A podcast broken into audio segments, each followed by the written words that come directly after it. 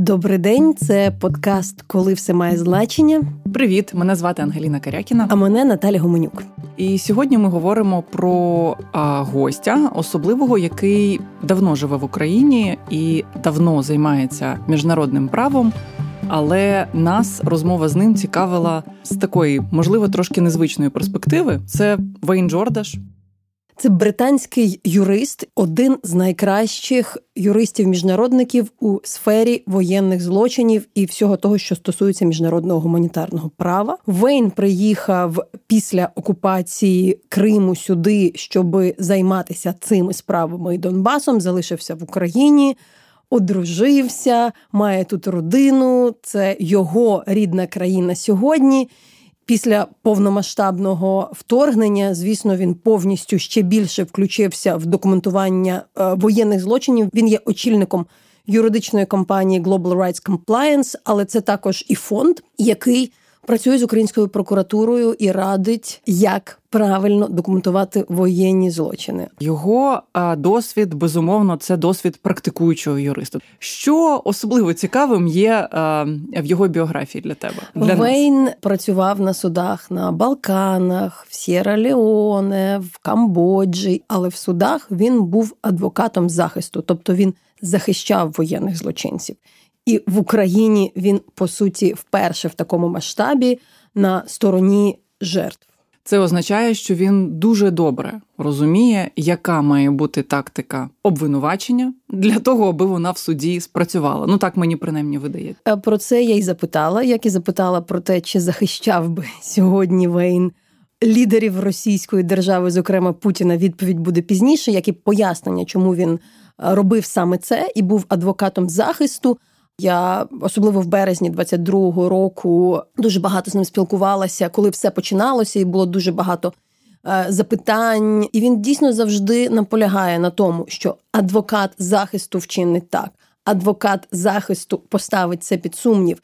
І здається, це доволі хороша позиція, з якої можна. Будувати доказову базу, щоб таких речей не трапилося. Чим саме зараз займається його фонд в Україні? Ти кажеш, він співпрацює з Генеральною прокуратурою. Що саме він робить? До великого вторгнення вони буквально розповідали і вчили прокурорів, зокрема Кримської прокуратури, наприклад, як правильно збирати докази воєнних злочинів, тому що ну в Україні нема такої школи. Мені керівник Кримської прокуратури вже сказав, що навіть в найкращому виші, де вчаться юристи українські, міжнародному гуманітарному праву приділяли дуже мало уваги. Тому спочатку це було таке навчання, практики, але після великого вторгнення, і, зокрема, от останній рік найбільше вони власне допомагають прокуратурі переключитися на оце розуміння того, а чим відрізняється розслідування воєнних злочинів від кримінальних злочинів, де прогалини, на що треба звертати увагу. Це також і виявлення патернів, і те, як взагалі розслідувати це? В нас дуже багато злочинів розслідуються як окремі випадки. Тобто один постраждалий, один злочин, один постраждалий, один злочин. І, чесно кажучи, треба мозок, думки, щоб пояснити, що там не знаю, всю Херсонщину можна сприймати як велику катівню. Да, Як перелаштувати і зробити з окремих індивідуальних історій і випадків, як у випадках з окремими вбивствами і трагічними історіями, як вийти на загальну на загальну картину. Але я просто дуже добре пам'ятаю, коли я приїхала з Бучі, і на наступний день Вейн приїхав з Бучі, коли вона тільки відкрилася. Він пояснював тоді мені, що робить звичайний прокурор, коли приїжджає на місце злочину. Він бачить вбитих і думає, що цього достатньо. Зафіксована ця річ. Наприклад, якщо в Бородянці будівля розбита і розтрощена для прокурора, який має зафіксувати воєнні злочини. Критично не прибрати докази, а довести, що там люди просто спали. Там не було військових. Вони, наприклад, вбрані в піжами, в нічні сорочки, і це були звичайні люди. Якщо цього пункту не зафіксувати, то насправді сам факт вбивства людей може не бути доведено як воєнний злочин. Це пояснення мені тоді дуже багато чого допомогло потім розуміти самій, так би працюючи з темою вже як журналістка де оця різниця? І от саме такі речі, їх дуже багато по ходу, коли йдеться там про катування, окупацію. На них вони і і, і вказують. Я пам'ятаю, коли ми починали роботу проекту, і Вейн говорив з учасниками з учасницями. Він стримував, так би мовити, наші надії, наш оптимізм стосовно нашої роботи, і доволі скептично дивився на те, якого успіху, так би мовити, з точки зору справедливості, ми можемо досягти в судах. Тобто в нього доволі ну такий реалістичний скептичний погляд на те, як працює міжнародне право стосовно воєнних злочинів. Скажімо, як він реально оцінює наші шанси в судах, що може таки потрапити в суд і хто може отримати вирок? Це якраз велика тема. Ми про це напевно найбільше й говорили. Мій був запит пояснити, де є оцей реалістичний скепсис. Е, ну що відбувається? Журналісти дуже очікують, що юристи зроблять свою справу. А коли ти починаєш е, дискутувати з юристами, вони кажуть: Ей, не сподівайтеся, пишіть свої статті, і ти в такому ступорі. Я запитувала зокрема про те, де ми не маємо зовсім бути зневіреними. І звісно, це якась невеличка частина. Злочинів всі не будуть покарані, але там і він наполягає, чому критично довести, що це якби масштабна справа, да, що відповідальні не просто окремі солдати чи окремі генерали, які можливо, ну от так вийшло, що вони за е, як то кажуть, штатним розписом та от вписані там в цю систему російської армії, а можливо відповідальний більше той чи інший, але зокрема і говорити про якісь інші види справедливості і розуміти цю реалістичність. Вейн сьогодні. Попри те, що він звучатиме, можливо, десь не так оптимістично, як хотілося би українцям, все одно звучить набагато оптимістичніше, ніж коли ми там говорили два роки тому, коли е, не було такої кількості доказів, не було таких процесів, не було можливо політичної Ну, і він волі. бачить роботу прокуратури зсередини. Так, і говорить про те, що речі відбуваються. Це ніколи не, не буде ідеальним, але зупинятися точно не треба. Останнє питання на затравку. Його робота як захисника. Наскільки вона була успішною? Чи зміг він захистити підзахисних, е, вивести їх з під суду? Ну напевно, це питання е, реалістичності цих звинувачень, але все ж таки, чи ви говорили? Е, я це буде, чесно кажучи, спойлер. В основному він захищав людей. Які були воєнними злочинцями, але їх звинувачували дещо в іншому, і чесно кажучи, інколи це таки були цапи відбували ті, кого могли зловити, щоб хоча б когось засудити. Частково він був успішний в цьому, щоб довести, що ця людина конкретно за це не відповідала, і хочуть вказати і перекласти відповідальність на іншу людину, яка можливо цю відповідальність не має нести. А велику рибу не зловили. Окей, ну тоді годі спойлерити. Слухаємо розмову Наталки Гуменюк з Вейном Джордашем.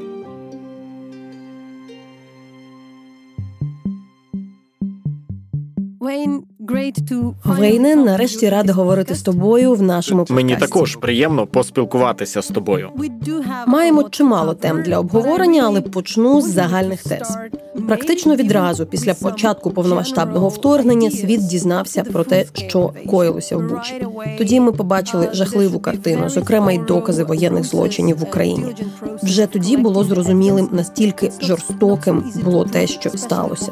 Тоді ти пояснював, що довести, що та чи інша дія не є просто злочином, а є воєнним злочином, не так вже й легко. Але невдовзі, доволі швидко, ти сам почав використовувати ці терміни і казати, що Росія коїть саме воєнні злочини і злочини проти людяності. Як сьогодні, через два роки після повномасштабного вторгнення, ти описав би те, що робить Росія в Україні? Беззаперечно, ти правильно підкреслюєш різницю між моделями вчинення злочинів та доказами їх вчинення. І тут зрозуміло те, що в Україні можна побачити чіткі патерни воєнних злочинів і чіткі патерни злочинів проти людяності. Я б насправді пішов навіть далі. Ці патерни дають підстави для досить обґрунтованого висновку, який можна зробити поза всяким сумнівом, що ці злочини мали місце. Але на суді найскладніше питання це хто це зробив, хто відповідальний. Це завжди було складною частиною міжнародного кримінального права. Спроба встановити, хто скоїв той чи інший злочин на місці, зазвичай складно. Але гадаю, що набагато складніше довести, чи повинні організатори, люди у верхівці влади, так звані путіни цього світу, нести відповідальність за певну модель злочину, яких скоїли на місцях. Тому, поза всяких сумнівів, нам потрібно не просто вивчати, що відбулося на місці вчинення злочину. Нам також треба шукати організацію, яка стоїть за цим, і політичні накази, які стали причиною або ні дій певної групи, в якій окремі люди вчинили певні дії. Тому щоб притягнути Путіна до відповідальності, потрібно встановити багато зв'язків. Іноді це важко прийняти людям. Здається, очевидним, що ось є повторювані патерни злочинів на місцях. Є коментарі Путіна, які дуже схожі на схвалення ним того, що його солдати коїли в Україні. Але в будь-якій залі суду захисник підозрюваного зробить усе можливе, щоб довести, що його підзахисний міг надавати агресивні коментарі, і він міг мати або не мав повноважень на це. Але це не означає, що він відповідальний за те, що сталося в Бучі чи Ірпені. Я впевнений, що воєнні злочини та злочин проти людяності мали місце в Україні. Я впевнений, що значна частина російської вищої військової та політичної еліти, зокрема і Путін, несе за це відповідальність але дайте мені справу в суді, і мені знадобиться багато часу, щоб довести це. Що мене здивувало певною мірою в Україні, це те, що тут багато людей, які думають, що це легко довести. Такі люди є і в громадянському суспільстві, але також і в прокуратурі. Здається, я є єдиною людиною, яка постійно повторює, як це важко. Записати гарні покази свідків важко. Також важко отримати покази свідків, які не просто зафіксують факти, але й захистять самого свідка в залі суду, записати все, що мав на увазі організатор злочину, зафіксувати і пропрацювати поняття доцільності та співмірності дій, і на кінець скласти все разом і довести, як це вплинуло на злочинний намір тієї чи іншої людини за тисячі кілометрів. Якщо все це недооцінювати, то це перетвориться у серйозну проблему. Якщо чесно, я бачу багато такого недооцінення в Україні. Коли ми писали матеріали для медіа в рамках нашого The Reckoning Project, особливо в перший рік великої війни, я використовувала фразу ймовірні воєнні злочини, бо західні редактори постійно перепитували, чи можемо ми стверджувати, що йдеться саме про них. Зараз ми вже на тій стадії, коли це поняття постійно використовується. Сумнівів у тому, що Росія чинить саме воєнні злочини в Україні, немає в цьому контексті. Як би ти пояснив, що відбувається, а вже потім перейдемо до теми, як все це доводити. Відразу хочу, щоб було зрозумілим щодо доведення злочину у будь-якому міжнародному кримінальному суді або суді щодо міжнародних злочинів рідко витрачають багато часу на доведення злочинів. Найголовніше питання, на яке шукають відповідь чи ця людина винна в цьому злочині. Це важливо, тому що ми можемо, на мій погляд, сказати поза будь-яким сумнівом, що російська армія несе відповідальність за низку воєнних злочинів та низку злочинів проти людяності. Чому я впевнений в цьому? Треба повернутися до того, що я казав раніше, до патернів злочинів. Ці моделі постійно повторюються, повторюються і повторюються. І це створення центрів ув'язнення, куди привозили свавільно затриманих, катування людей в цих осередках незаконного утримання, руйнування цивільної інфраструктури, що не має ніякого видимого зв'язку з військовими, навмисна депортація дітей та навмисна депортація та примусове переміщення цивільного населення. В певний момент накопичується величезний об'єм інформації про такі дії, що немає правдоподібного пояснення цьому. Я вважаю, що тут також важливо розрізняти різні види воєнних злочинів. Скажімо, я слідчий, я бачу людину в наручниках або зв'язану із простріляною головою. Цьому немає правдоподібного пояснення. Це воєнний злочин. Неважливо, вбитий цивільний чи військовий. Такого ніколи не повинно ставатися. Якщо це сталося, то це дуже серйозно порушує міжнародне гуманітарне право. Тож вам не потрібно це довго досліджувати. Інші злочини, звичайно, трохи складніші. Приміром, зруйнований будинок. Вам треба тоді перевірити, що це за ракета, чи була поблизу військова ціль, чи це не сталося випадково. Отже, це правдоподібні аргументи аргументи захисту, на розгляд яких потрібно трохи більше часу. Але я хотів би сказати стосовно всіх цих типів злочину в Україні, незалежно від того, це легке розслідування або там немає виправданого захисту, і аж до тих, де це виправданий захист, ви можете бути впевнені, що злочини відбуваються. Навіть в тих випадках, де захист виправданий, подібні ситуації продовжують виникати, виникають знову і знову. І зрештою, ми не можемо говорити про виправданий захист. Нещасні випадки не трапляються неодноразово неодноразово без наміру. Після двох років розслідування, де ми як держава, що нам варто покращити? Певно, час наголосити, що ти приїхав до України набагато раніше, щоб займатися справами щодо російської анексії Криму. Зокрема, консультував і навчав українських прокурорів, які на той час не стикалися з питаннями війни, міжнародного гуманітарного права. Нині вже два роки, відколи для українських правоохоронців розслідування воєнних злочинів звичний напрямок, що зараз є найбільш найбільшим викликом. Я коротко повернуся до 2015-2016 років. Тоді було три великі виклики: перший відсутність доступу на території, де скоєно злочин.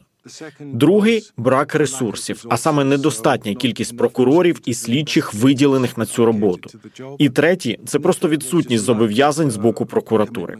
Наскільки я бачив, тоді не було реальних систематичних зусиль з розслідування цих злочинів. 2022 рік. Що змінилося? Номер один є доступ на територію скоєння злочинів. Друге вкладають ресурси у прокурорів і слідчих у плані їхнього навчання. І третє, найголовніше це відданість справі і залученість. Сьогодні я рідко зустрічаю прокурора, який не прагне з'ясувати, хто вчинив злочин або розслідувати його. Є ще питання можливостей. Для мене робота в Україні та намагання підтримувати сторону обвинувачення це навчання щодня, і я це роблю вже 20 років. Ви не можете просто за 2, 3 чи 4 роки розвинути всі ці навички, необхідні для розслідування цих злочинів. А по-друге, це вимагає мультидисциплінарного підходу. Тож ви ніколи не отримуєте всіх навичок, необхідних для цих розслідувань. Мені потрібна команда людей навколо мене, які мають різноманітний досвід та навички.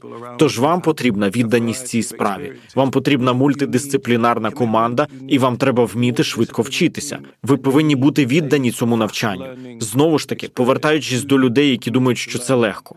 Це мене непокоїть. Це змушує мене думати, що ці люди вважають, що їм нема чого вчитися. Якщо я з 20-річним досвідом вчуся щодня, то я гадаю, що більшість людей в Україні, які не мають подібного моєму досвіду, мабуть, повинні робити те саме і вчитися щодня. Розкажи но, чим ти та твоя команда займаються в Україні. Поясни, будь ласка, різницю між роботою звичайного прокурора і того, який має розслідувати воєнні злочини. Що потрібно перемикнути в мисленні, коли йдеться про розслідування іншого типу правопорушень, не грабежів, крадіжок, убивств. Найпростіший спосіб пояснити різницю це поставити просте запитання: скільки людей загалом бере участь у звичайних злочинах? Щодо звичайних злочинів, приміром, пограбування, вбивство, сексуальне насильство, ви ймовірно говорите про одного, двох, трьох, чотирьох, п'ятьох, шістьох. Коли йдеться про організовану злочинність, то тут ви починаєте говорити про десятки, а іноді сотні людей. Але при скоєнні воєнних злочинів і злочинів проти людяності ви майже завжди говорите про державу та майже завжди про військові організації. Отже, ви говорите про тисячі людей. Це перша складність. Якщо ви збираєтесь переслідувати Путіна, і я сподіваюся, що його притягнуть до відповідальності, то вам потрібно встановити, що те, що сталося в Бучі, було наслідком того, що він зробив. У звичайному злочині ви б шукали Путіна, який разом сів би з бучанськими злочинцями і ухвалив рішення про вчинення тих злочинів, які мали місце в Бучі. Майже напевно злочини в Бучі не так відбувалися, і майже напевно відповідальність Путіна за злочини в Бучі не буде такою. Путін не наказував вчиняти зґвалтування в Бучі, розстріляння в Ірпіні чи невибіркові обстріли в Миколаєві. Що він зробив? То це він майже напевно сіл за стіл із такими, як Шойгу, представниками ФСБ і так далі, і вирішив, що збирається захопити Україну. Він збирається підкорити населення, він збирається контролювати населення, і він збирається знищити їх ідентичність, тому що вони насправді не повинні мати ідентичності. Тепер, якщо у вас відбулася така розмова, то ви ж прямо не наказуєте вчиняти злочини. Але ця розмова та усі рішення, про які ви домовилися, за своєю суттю передбачають скоєння злочинів. Бо як можна підкорити населення? Як ви знищуєте їх ідентичність? Як позбавити їх свободи пересування і робити те, що вони хочуть, і думають без масових репресій? А що таке репресії? Репресії це масове вчинення злочинів, воєнних злочинів і злочинів проти людяності. Отже, план Путіна захопити Україну є злочинним за своєю суттю, тому що його неможливо реалізувати без коєння злочинів. Але потім вам потрібно встановити, чи був у нього цей план. Якою була його політика, і як ця політика була реалізована на відстані тисячі кілометрів таким чином, що призвела до злочинів на території України. Україна виступає за створення спеціального трибуналу щодо злочину агресії, адже той може притягнути до відповідальності тих 20 осіб, які ухвалювали рішення про війну Путіна, Шойгу, керівництво ФСБ та інших. Я знаю, що ти змінив свою позицію щодо спеціального трибуналу. Ти був до цього критичним. Як можна провести цей конкретний судовий процес? Яка його функція, якщо в рамках цього розслідування не треба доказів докази саме воєнних злочинів. Йдеться про сам початок війни. Чому такий трибунал може бути доцільним, але чому його замало? Як це має працювати? Ти права, коли ще на початку повномасштабного вторгнення, в лютому 2022 року, я чув, як такі юристи-міжнародники, як Філіп Сенс, якого я дуже поважаю, говорили про трибунал щодо злочину агресії. Для мене вистрибував мій червоний прапорець. Я думав, почалося. Юристи-міжнародники виступають за міжнародні трибунали, які у підсумку обслуговують порядок денний самих юристів і їх зарплату міжнародних юристів. Але при цьому насправді ці трибунали дають набагато менше справедливості ніж обіцяли. Я працював у всіх міжнародних трибуналах, які проводили в рамках сучасного міжнародного кримінального права. Я бачив це знову і знову. Багато обіцянок і багато витрачених грошей. Але не тільки це. Я бачив, як іноді ці трибунали, якщо дивитися на них з усіх боків, насправді завдають стільки шкоди, скільки й користі. Чому я це кажу? Тому що ви створюєте механізм правосуддя, які зрештою підривають більш ціннісні зусилля правосуддя. Наприклад, спеціальний суд для С'єра Леоне. Тоді, коли він був створений, були дискусії щодо TRC, комісії права та примирення, яка тоді працювала. Тоді точилися розмови про національні суди над сотнями командирів середнього рангу, які були справді жорстокими злочинцями, і була мова про спеціальний суд С'єра Леоне. І що сталося? Усі зосередилися на спеціальному суді для С'єра Леоне. Це був великий блискучий міжнародний суд. На нього витратили багато грошей однак жодних національних судів ніколи не проводилося. Сотні злочинців вільно жили в С'єра Леоне у постраждалих громадах поруч з їхніми жертвами. А комісія правди та примирення, яка мала набагато більш вражаючі зусилля та наміри з пошуку правду, не мала коштів на свою роботу, оскільки всі кошти від міжнародних донорів ішли до спеціального суду. Тож, коли я це почув щодо України, у мене пролунали тривожні дзвіночки. Але згодом я змінив свою думку про це, оскільки як багато вже говорилося, є прогалина в законодавстві, щоб притягнути до відповідальності Лаврова, прем'єр-міністра Росії та Путіна, потрібен міжнародний трибунал щодо злочину агресії. Без цього, як ми знаємо, Україна не може переслідувати цих трьох. Національні держави не можуть переслідувати цих трьох через їхній імунітет. Тому є така прогалина. І це було перше. По-друге, це характер злочину агресії. Багато хто справедливо каже: почекайте. А як щодо вторгнення в Ірак під фальшивим приводом, що країна має зброю масового знищення? І я насправді можу погодитися з тим, що це безсумнівно був злочин агресії з боку американців, Великої Британії та інших, але є відмінність. Злочин агресію щодо Іраку принаймні ґрунтувався на якійсь помилковій, можливо, але я думаю, гарні ідеї, що ми можемо звільнити людей в Іраку. Це може бути примушенням для встановлення демократії. Це було абсолютно наївним, абсолютно дурним кроком. І як ми побачили, це завдало шкоди народу Іраку та демократії, а також безпеці в регіоні. Але злочин агресії Путіна не було сплановано з будь-якими неправильно уявленими благими намірами. Він був розроблений для того, щоб підкорити мільйони людей. Для мене це найгірший злочин агресії, який тільки можна знайти. А тепер щодо збору доказів на місці щодо того, що сталося. На мій погляд, це дійсно так. Ви повинні в якийсь момент посадити Путіна на лаву підсудних і притягнути його до відповідальності за цей злочин агресії, а потім визначити наскільки серйозним є цей злочин агресії, наскільки він був тяжким. Це особливо тяжкий злочин агресії, тому що він був розроблений, щоб підкорити і знущатися над мільйонами українців. Отже, це найсерйозніший вид злочину агресії. Якось я виступала на дискусії разом з Філіпом Сентом і звернула увагу на одне його застереження. Він переконував присутніх бути вкрай обережними з терміном геноцид. Зокрема, наводив приклад щодо війни на Балканах, коли в одному випадку це стосувалося Сребрениці, відбувався процес щодо геноциду. В іншому випадку в Хорватії суд розглядав справу щодо злочинів проти людяності. Зрештою, попри адекватний вирок, населення Хорватії не було задоволеним, ніби доведення злочину проти людяності замало, ніби це якась ієрархія, воєнні злочини, злочини проти людяності, геноцид. Тоді як в сучасному світі термін геноцид перезавантажений, політизований. Та Україна таки вирішила порушувати справи щодо геноциду. Тож упродовж першого року після повномасштабного вторгнення я сама доволі обережно використовувала цей термін, зокрема, щоб не створити хибних очікувань, ніби якщо щось не визнають геноцидом, це не буде вважатися достатньо поганим. Адже будуть судові процеси про воєнні злочини, злочини проти людяності, будуть позитивні рішення та вердикти на користь вцілілих та жертв, але раптом їм не буде цього достатньо. Але зараз ми бачимо певні патерни і те, що можна твердити про спробу геноциду Росії в Україні. Яке твоє бачення? Чи варто триматися подалі від цього терміну через його політизацію? Але якщо є певні докази і причини про нього говорити, що робити? Uh, я розумію за старого Філіпа, і я думаю, що я поділяю його цю обережність. Тут два моменти: з одного боку, політично Україні дуже корисно говорити про геноцид, і це підвищує градус, тому що ви хочете міжнародної підтримки. А геноцид, попри те, що юристи міжнародники кажуть, що немає ієрархії злочинів, ми всі знаємо, що насправді вона існує. Ми всі розуміємо, що геноцид є більш серйозним злочином, принаймні у суспільній свідомості. Відверто кажучи, у залі суду, якщо ви розглядаєте справу щодо геноциду, судді сприймаються більш серйозно.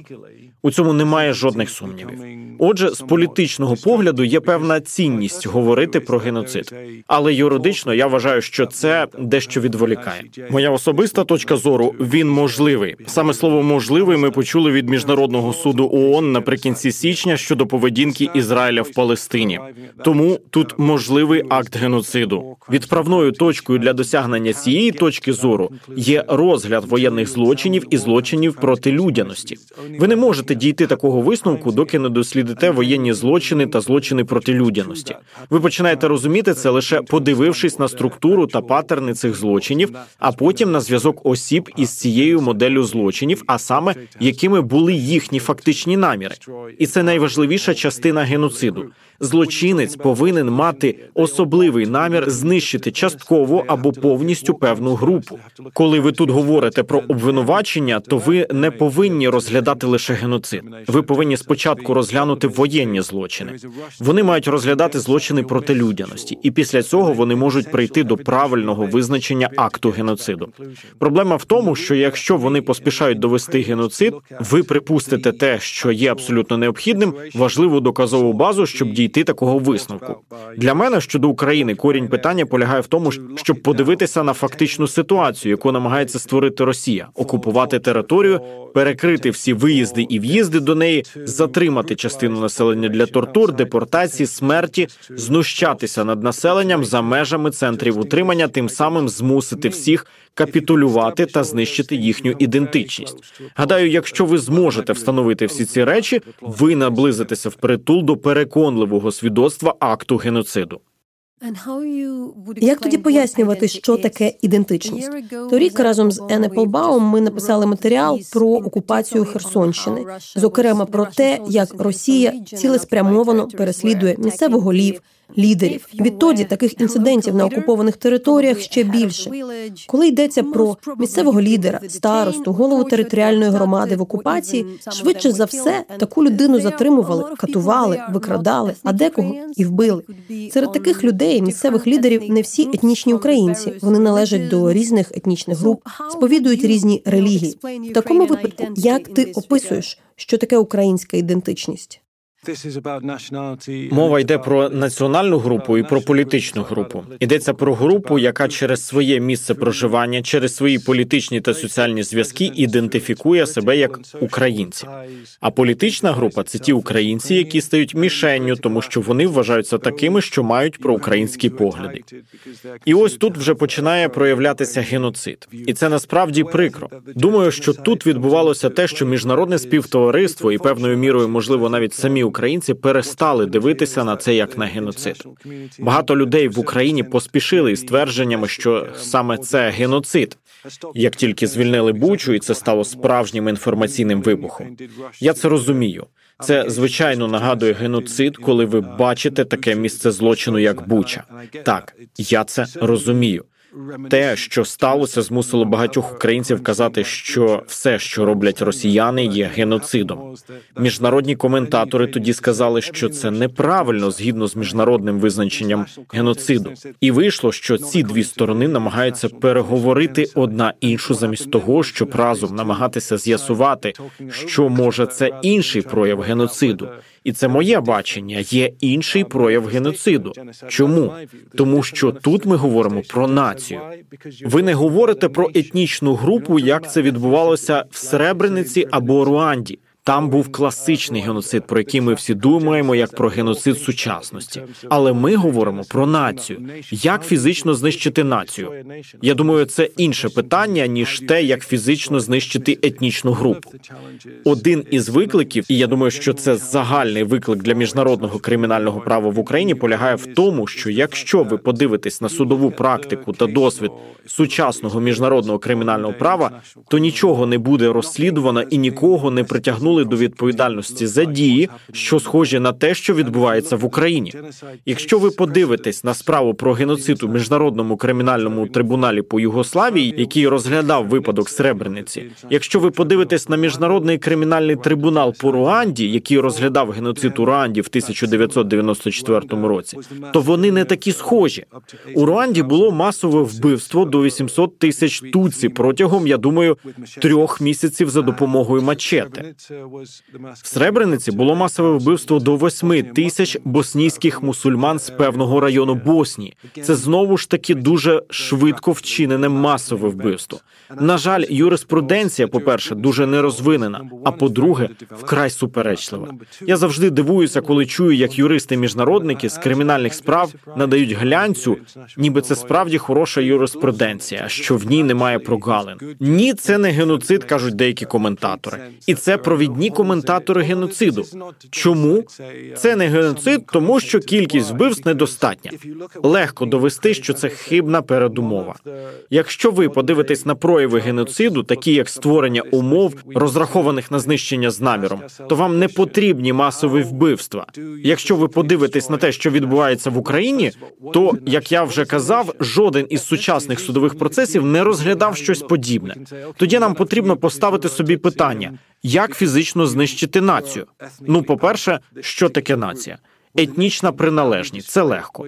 Ми можемо подивитися на походження та рід. Ми можемо подивитися, як ти виглядаєш. Ми можемо сказати, ми прийшли за тобою, тому що ти тутсі, і тому, що ти етнічно належиш до цієї групи. А як знищити націю? Тоді ви йдете вбивати тих людей, які виступають за існування цієї країни. Ви також намагаєтеся знищити те, що об'єднує цих людей: спільний досвід, спільну релігію, спільну землю, спільні культурні символи. Ви знищуєте групу, атакуючи ці речі, а також вбиваєте їх. А якщо ви атакуєте націю, націю. Якщо ви намагаєтесь чинити геноцид щодо всієї нації або її частини, то вам потрібно набагато менше фізичного знищення, але фізичне знищення все одно потрібне у спробі винищити ідентичність. І якщо ви поставите собі запитання, де була б Україна через 5 років, якби Росія досягла успіху на початку свого вторгнення, як би це виглядало? Чи існувала б Україна як група взагалі? Якщо подивитись на це через 10 років, а тут вже дуже важливо уважно подивитися на викрадення дітей. Чимало випадків такого викрадення стосується не просто крадіжки дітей, це також їхня індоктринація, щоб тобі остаточно вдалося знищити націю. Ми маємо приклад. Це 10 років окупації частини Донецької та Луганської областей та Криму. Там ми можемо вже побачити, скільки залишилося українського. Та яке життя українців там, навіть якщо перші вісім років не були аж такими екстремальними, якщо порівнювати їх з окупацією півдня після 22-го року. У випадку України йдеться не про теоретичний ризик. Давайте подивимось на інші приклади геноциду. Приміром, у М'янмі, як стверджує міжнародний суд ООН, військові М'янми вигнали народ Рох-Інджа до Бангладеша, але їхнім справжнім наміром був геноцид, що цілком може бути правдою, якщо подивитися на фізичне їх знищення, яке мало місце. Але можливо є правдоподібне пояснення того, що ви намагаєтеся зробити, яке не відповідає геноциду. Ви просто намагаєтеся їх позбутися. Тоді це як з Україною. Фактично, ви намагаєтесь знищити тих, кого вам потрібно, щоб вчиняти інші злочини. А потім це точно переконає інших українців відмовитися від своєї ідентичності. Інші злочини, які ви вчиняєте, і кажете: о, ні, це не злочини, це депортація. Але в цьому випадку депортація це знищення. Це не депортація, тому що ви хочете позбутися українців на Україні українській території. Це депортація для досягнення загальної мети знищення української національності та української нації. Коли читаєш книжки, дізнаєшся про інші жахливі історичні події, усвідомлюєш, що злочини дуже схожі, як саме вбивають людей, як їх катують, як от відома депортація дітей. В Аргентині військова хунта силоміць забирала дітей у політичних опонентів. Вона навчилася цього від режиму Франко в Іспанії, який за десятки років поставив це на потік. Йдеться про сотні тисяч дітей, відібраних у батьків. Дивлячись на цю війну, спираючись на свій досвід, що нового бачиш, які нові типи злочинів, які може бути складно розслідувати і доводити. Якщо говорити про складні правові системи, то вони існують всього 30 років. Ми говоримо про початок е, у 1994 році. Якщо ви подивитесь на багато справ, які виходять з міжнародних судів, то вони не справляють особливого враження. Тому попереду ще довгий шлях це визначення злочинів, визначення способу їхнього розслідування, визначення типів доказів, необхідних для підтвердження злочинів та вивчення методології, щоб переконатися, що за цей тип злочинної поведінки точно оголосять вердикт у залі суду. Щодо вашого питання, то наскільки мені відомо, ніхто ніколи не переслідував за екоцид, і це точно не робив міжнародний суд. Атомні електростанції та їхнє захоплення ніколи не були предметом розгляду в міжнародному суді. Як я вже казав, про геноцид нації, наскільки я знаю, ніколи не говорили ні в національному суді, ні в міжнародному. Тому в Україні багато перших справ, які ніколи не розглядали ніде. Це ускладнить життя українців, і я думаю, це також ускладнює життя міжнародним кримінальним юристам. Коли виїжджаю з України і розмовляю з журналістами, особливо тими, які досі висвітлювали міжнародні суди, то постійно чую пораду, що не варто вірити в міжнародне правосуддя, особливо коли перетинаюсь з колегами, які працювали на Балканах. Вони усі вважають за потрібним сказати мені не будь наївною, це не працює, це все триває дуже довго. Колеги з Камбоджі, коли згадують міжнародний трибунал про злочини геноциду Полпота, наполягали, що було витрачено неймовірну кількість грошей, але вироки винесли брату один, брату два, а на браті три процес застряг. Зневіри багато, але Росія вправно грає на цинізмі. Нині рідко хто заперечує, що Росія коїть воєнні злочини в Україні. Однак їхній аргумент звучить тепер так: Росіян ніколи не притягнуть до відповідальності, а навіть так хто йтиметься про цапів відбувайлів незначних акторів. Це будуть якісь дрібні люди, тому забудьте про це, покиньте цю справу. Знаю, ти сам скептичний до міжнародного правосуддя, бо знаєш його хиби зсередини. Але яка твоя думка? Що працює, що ні? По-перше, залучення міжнародних судів є в певному сенсі ознакою невдачі, неспроможності на національному рівні розпочати розслідування та судове переслідування міжнародних злочинців. Крім того, я б сказав, що міжнародний кримінальний суд розчарував без сумніву. Вони занадто багато обіцяли. У 1990-х роках вони обіцяли примирити ворогуючі сторони, принести мир, притягнути до відповідальності, і цей список можна продовжувати. Гадаю, що вони забагато пообіцяли, але надто мало виконали. Я цинічний в цьому сенсі. Однак на іншому рівні я також е, маю надію. Україна дає нам певну надію, тому що, перш за все, як ви сказали, національна спільнота піднялася і вирішила, що їм потрібно щось із цим робити. Громадянське суспільство, як я вже говорив раніше, прокуратура стала дуже відданою справі. Я зустрічаюся з багатьма активістами громадянського суспільства, які також віддані справі, і це відправна точка. Це має бути відправною точкою. Як відомо, тут в Україні має бути розслідувано та притягнуто до кримінальної відповідальності по 90 і більше відсоткам усіх скоєних злочинів. Um, а що поміж цим?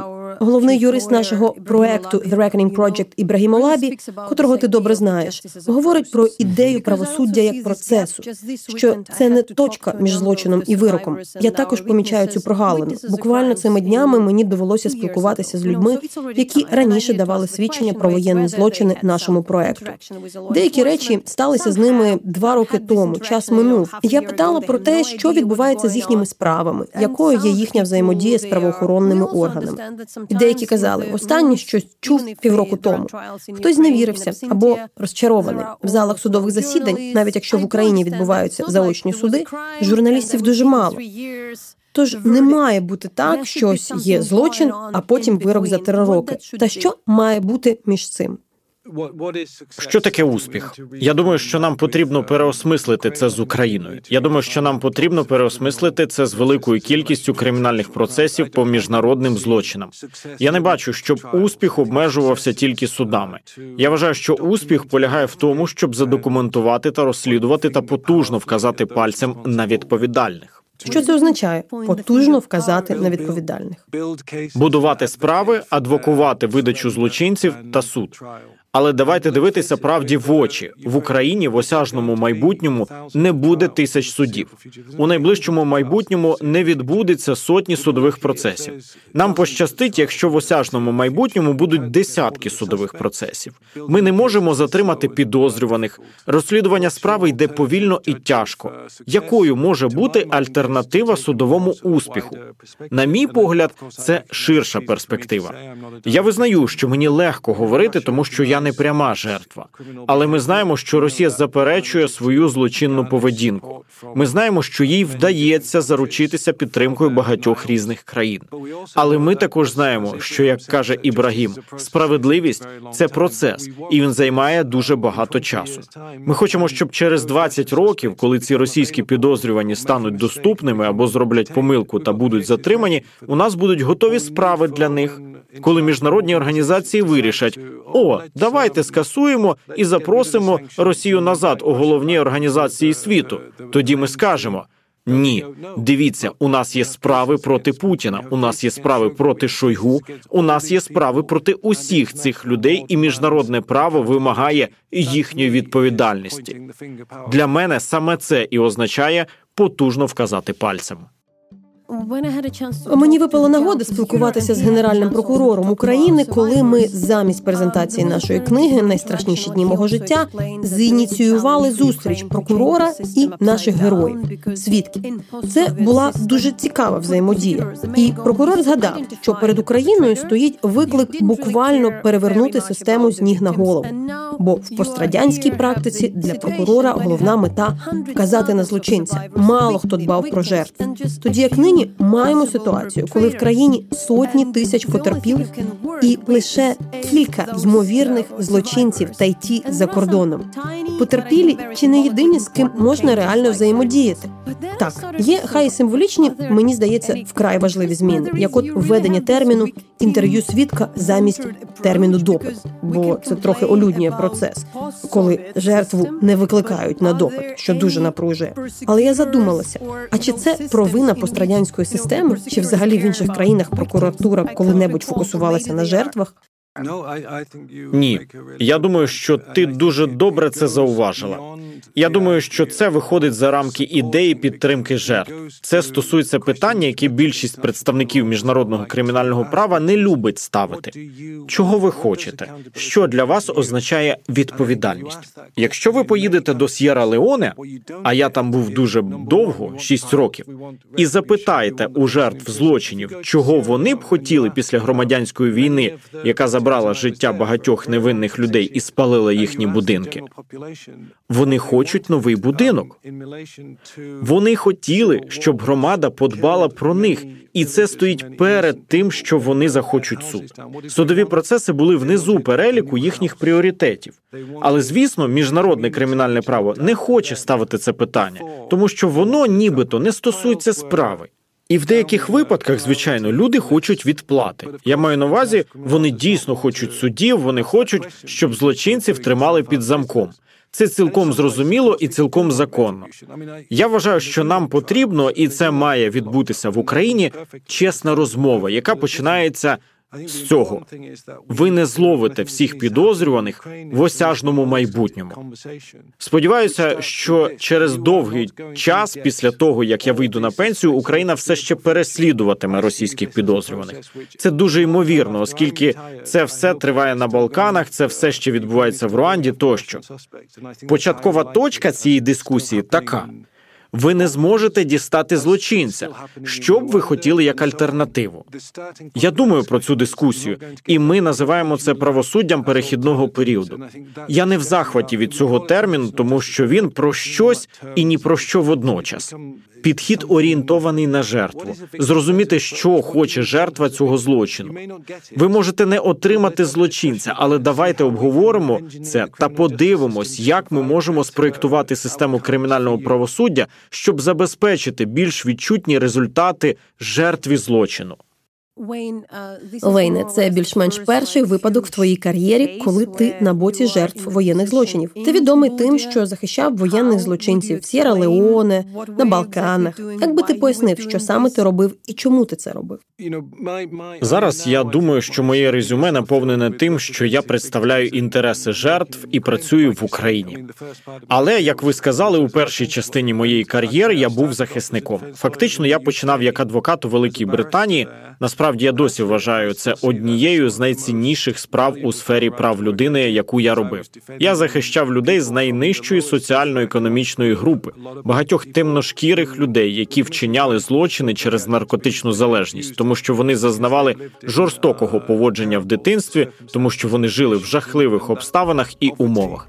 Ця бідність і поневіряння штовхнули їх на злочин. Я багато захищав таких людей. Я все ще вважаю, що це одна з найцінніших справ у захисті прав людини, яку я робив у 1999 році, коли я почав працювати за кордоном. Це все ще мало сенс продовжувати бути адвокатом-захисником. На той час захист у міжнародному кримінальному праві був на дуже поганому рівні. Приміром, ви навіть не могли використовувати ті самі можливості, що й об обвинувачення та суд. У вас не могло бути реального перехресного допиту, жодної рівності сторін між обвинуваченням і захистом.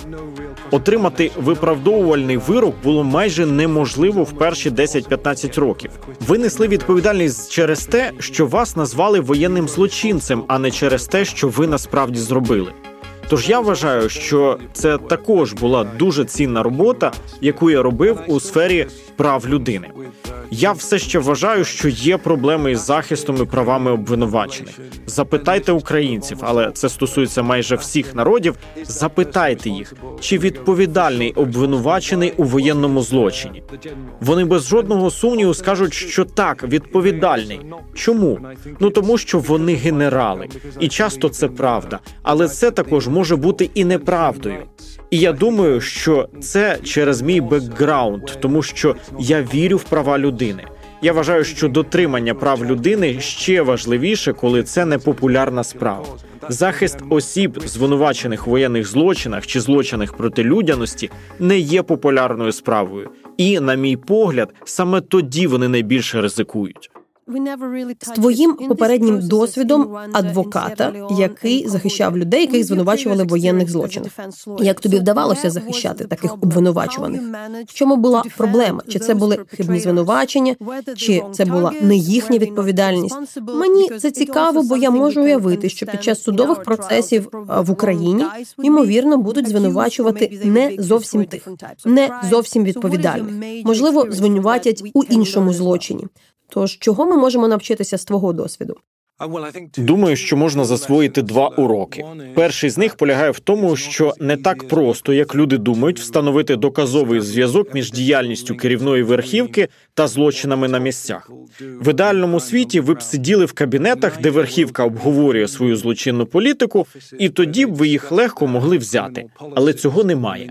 Тому вам доведеться повільно на основі доказів будувати картину того, що саме вони створили цю політику, і вони добре усвідомили, що це призведе до злочинів на місцях, і все ж вони продовжували впроваджувати цю політику. Якщо ви розберетеся з цим, ви почнете бачити, скільки доказів вам потрібно, щоб встановити кожен елемент в цій картині. Тож це займає багато часу, і ви повинні набратися терпіння та вважати обвинувачених невинуватими. Якщо ви припустите, що вони вже винуваті, ви пропустите щось важливе. Якщо ви припускаєте, що вони вже винні, ви не знайдете потрібних вам доказів. Е, зі справ людей, адвокатом яких ти був, якою була твоя основна лінія захисту? Якщо робити узагальнення, і це буде моїм другим уроком, то він звучить так: не кожна особа у вищому військово-політичному керівництві несе відповідальності. Це здається нелогічним, але часто буває правдою. Люди можуть потрапити туди, але мати дуже мало влади і навіть можуть протистояти злочинній політиці, але вони можуть не мати достатньо влади, щоб це зупинити, і вони не мають можливості перемістити себе із цієї владної вертикалі. Це стосується презумпції винуватості. Першим клієнтом, якого я захищав, був мер з Руанди, якого визнали невинним. Прокурор сказав: дивіться, він був там під час геноциду в Руанді. Він був мером, тому він відповідальний. Але у нас була шведська черниця, це не жарт. У нас була шведська черниця, яка сказала, що в ті дні, коли екстремісти хуту приходили за Туці, цей чоловік намагався захищати Туці. Так він займав пост мера, він був там, але на цій посаді робив усе можливе, щоб зупинити злочини. Це те, що вам потрібно шукати. У мене було кілька клієнтів, загальний захист яких полягав в тому, що всі ці злочини відбувалися, але це не я. Я не був причетний до тих злочинів. Мої повноваження не поширювалися на ту військову діяльність. Моя діяльність була більш нішевою. Зазвичай, оце ваш захист, і іноді це правда. А уявімо, що в нас зараз якесь інше життя. Чи розглянув би ти можливість захищати таких людей, як Шойгу, Лавров або ж Путін? Якби це було 10 років тому, до того як я приїхав в Україну, познайомився з українцями і одружився на українці, я б напевне подумав про це. Бо я вважаю, що це почесна професія. Ви не можете мати гідну міцну правову систему і не можете поважати права людини, якщо ви не готові надати надійний захист найгіршим з найгірших. Щойно ви починаєте розгляд справи без належного захисту, то можна вже говорити про переслідування, і це причина, чому справедливий судовий розгляд є частиною загальної третьої статті Женевських конвенцій.